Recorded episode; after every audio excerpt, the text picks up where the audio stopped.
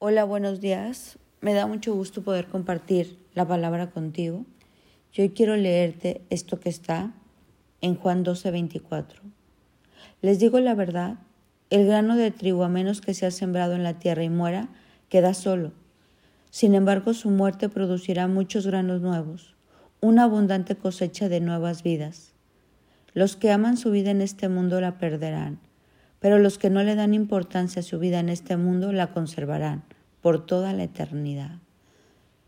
¿Cómo podemos escudriñar tú y yo esta palabra? Dice, a menos que el trigo que se ha sembrado en la tierra muera y quede solo, entonces producirá frutos. Te lo voy a leer textualmente. El grano de trigo, a menos que se ha sembrado en la tierra y muera, queda solo sin embargo, su muerte producirá muchos granos nuevos, una abundante cosecha de nuevas vidas. Dios quiere que nosotros produzcamos una vida nueva, una nueva manera de hablar, una nueva manera de pensar, una nueva manera de actuar, una nueva manera de vivir. Y cuando tú llegas a tener una intimidad con Cristo, la palabra dice que las cosas viejas pasaron y una nueva vida ha comenzado. Como le dijeron a Nicodemo, es necesario nacer de nuevo. Es necesario entrar en la vida nueva en Cristo Jesús. Dice que cuando uno nace de nuevo, cuando de verdad Jesús entra en un corazón y lo circuncida para él, hay un fruto de muchos granos nuevos, abundante cosecha de nuevas vidas. Ese es el anhelo de Dios para ti y para mí, que en nuestra vida haya todo nuevo, nuevas emociones, nuevos sentimientos, nuevas decisiones. Es un proceso de cambio cuando uno llega con Jesús. Es un proceso de madurez espiritual. Es un proceso donde uno mengua la carne y se eleva el espíritu. Y es ahí donde podemos ver lo que dice esta cita, que si el grano de trigo no muere, solo quedará. Pero si morimos para y vivimos para Cristo, en abundancia dará mucho fruto.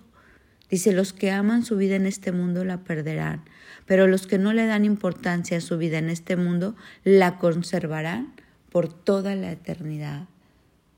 Uno muere a muchas cosas de uno cuando tú te acercas al Señor pero a cosas que no te traían bien, a ídolos que te impedían alcanzar la relación con Jesús.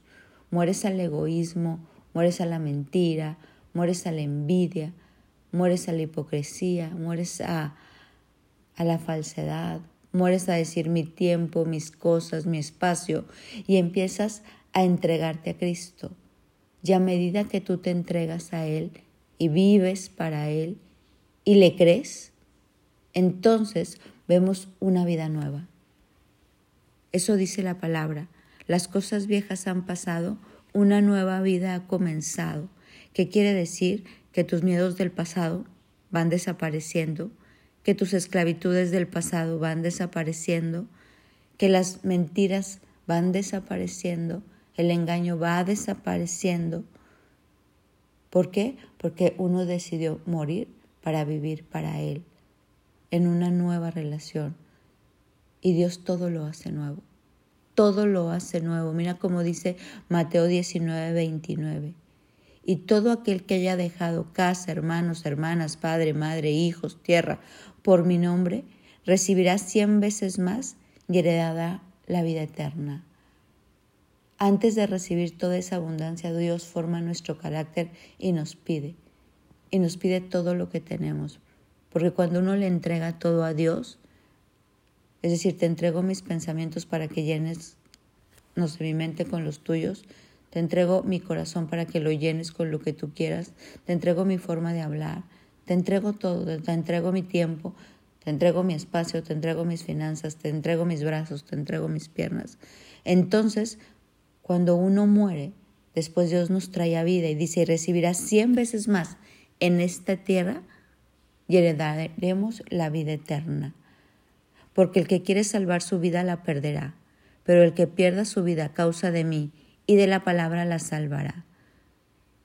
Si alguno quiere venir en pos de mí, niéguese a sí mismo, tome su cruz y sígame. Y por último te quiero leer como decía Pablo, pero en ninguna manera estimo mi vida como valiosa para mí mismo, a fin de poder terminar mi carrera y el ministerio que recibí del Señor Jesús para dar testimonio solemnemente de la palabra de la gracia de Dios. Todos estamos aquí para dar testimonio de la vida de nuestro Padre. Todos estamos aquí para glorificar su reino. Seas un ingeniero, seas un abogado, seas una ama de casa, seas una madre, seas una mujer soltera. Nuestra vida está llamada a glorificar su nombre. Nuestra vida está llamada a morir para vivir. Entonces algo que Dios hace en nuestra vida es que uno tiene que morir, morir a todo eso que nos estorba para poder cobrar verdadera vida. Por eso habla del grano. Y cuando uno decide morir, entonces vamos a dar mucho fruto. En esta mañana quiero preguntarte, ¿qué es eso que Dios te está diciendo? Vamos a entregarlo, vamos a morir a eso. Ten fe en mí. Lo que yo tengo para ti es mejor que lo que tú tienes para mí, o sea, para ti mismo. Lo que yo tengo para ti es lo mejor que lo que tú tienes para ti. Dame eso que no quieres dar. Confía en mí. Deja esos miedos. Da esos pasos de fe. Mira que te mando, que te esfuerces y seas valiente. No temamos. Cuando uno se deja caer así, como de espaldas con el Señor y le dice, ok, lo voy a hacer a tu manera y no a la mía, milagros pasan. En este día quiero invitarte a reflexionar. ¿Qué cosas, qué actitudes, qué es lo que Dios quiere hacer en nosotros para perseverar y poder morir para vivir, como dice esta cita? Les digo la verdad, el grano de trigo, a menos que sea sembrado en la tierra y muera, queda solo. Sin embargo, su muerte producirá muchos granos nuevos una abundante cosecha de nuevas vidas, una nueva vida. Dios quiere darnos todo nuevo, pero necesitamos entregarle todo a Cristo. Y entregarle todo a Cristo no quiere decir, ay, al cabo que no me importa, no. No, es como no darle importancia a las cosas que Jesús no le da importancia y darle importancia a aquello que Dios nos está pidiendo hacer. La obediencia trae bendición.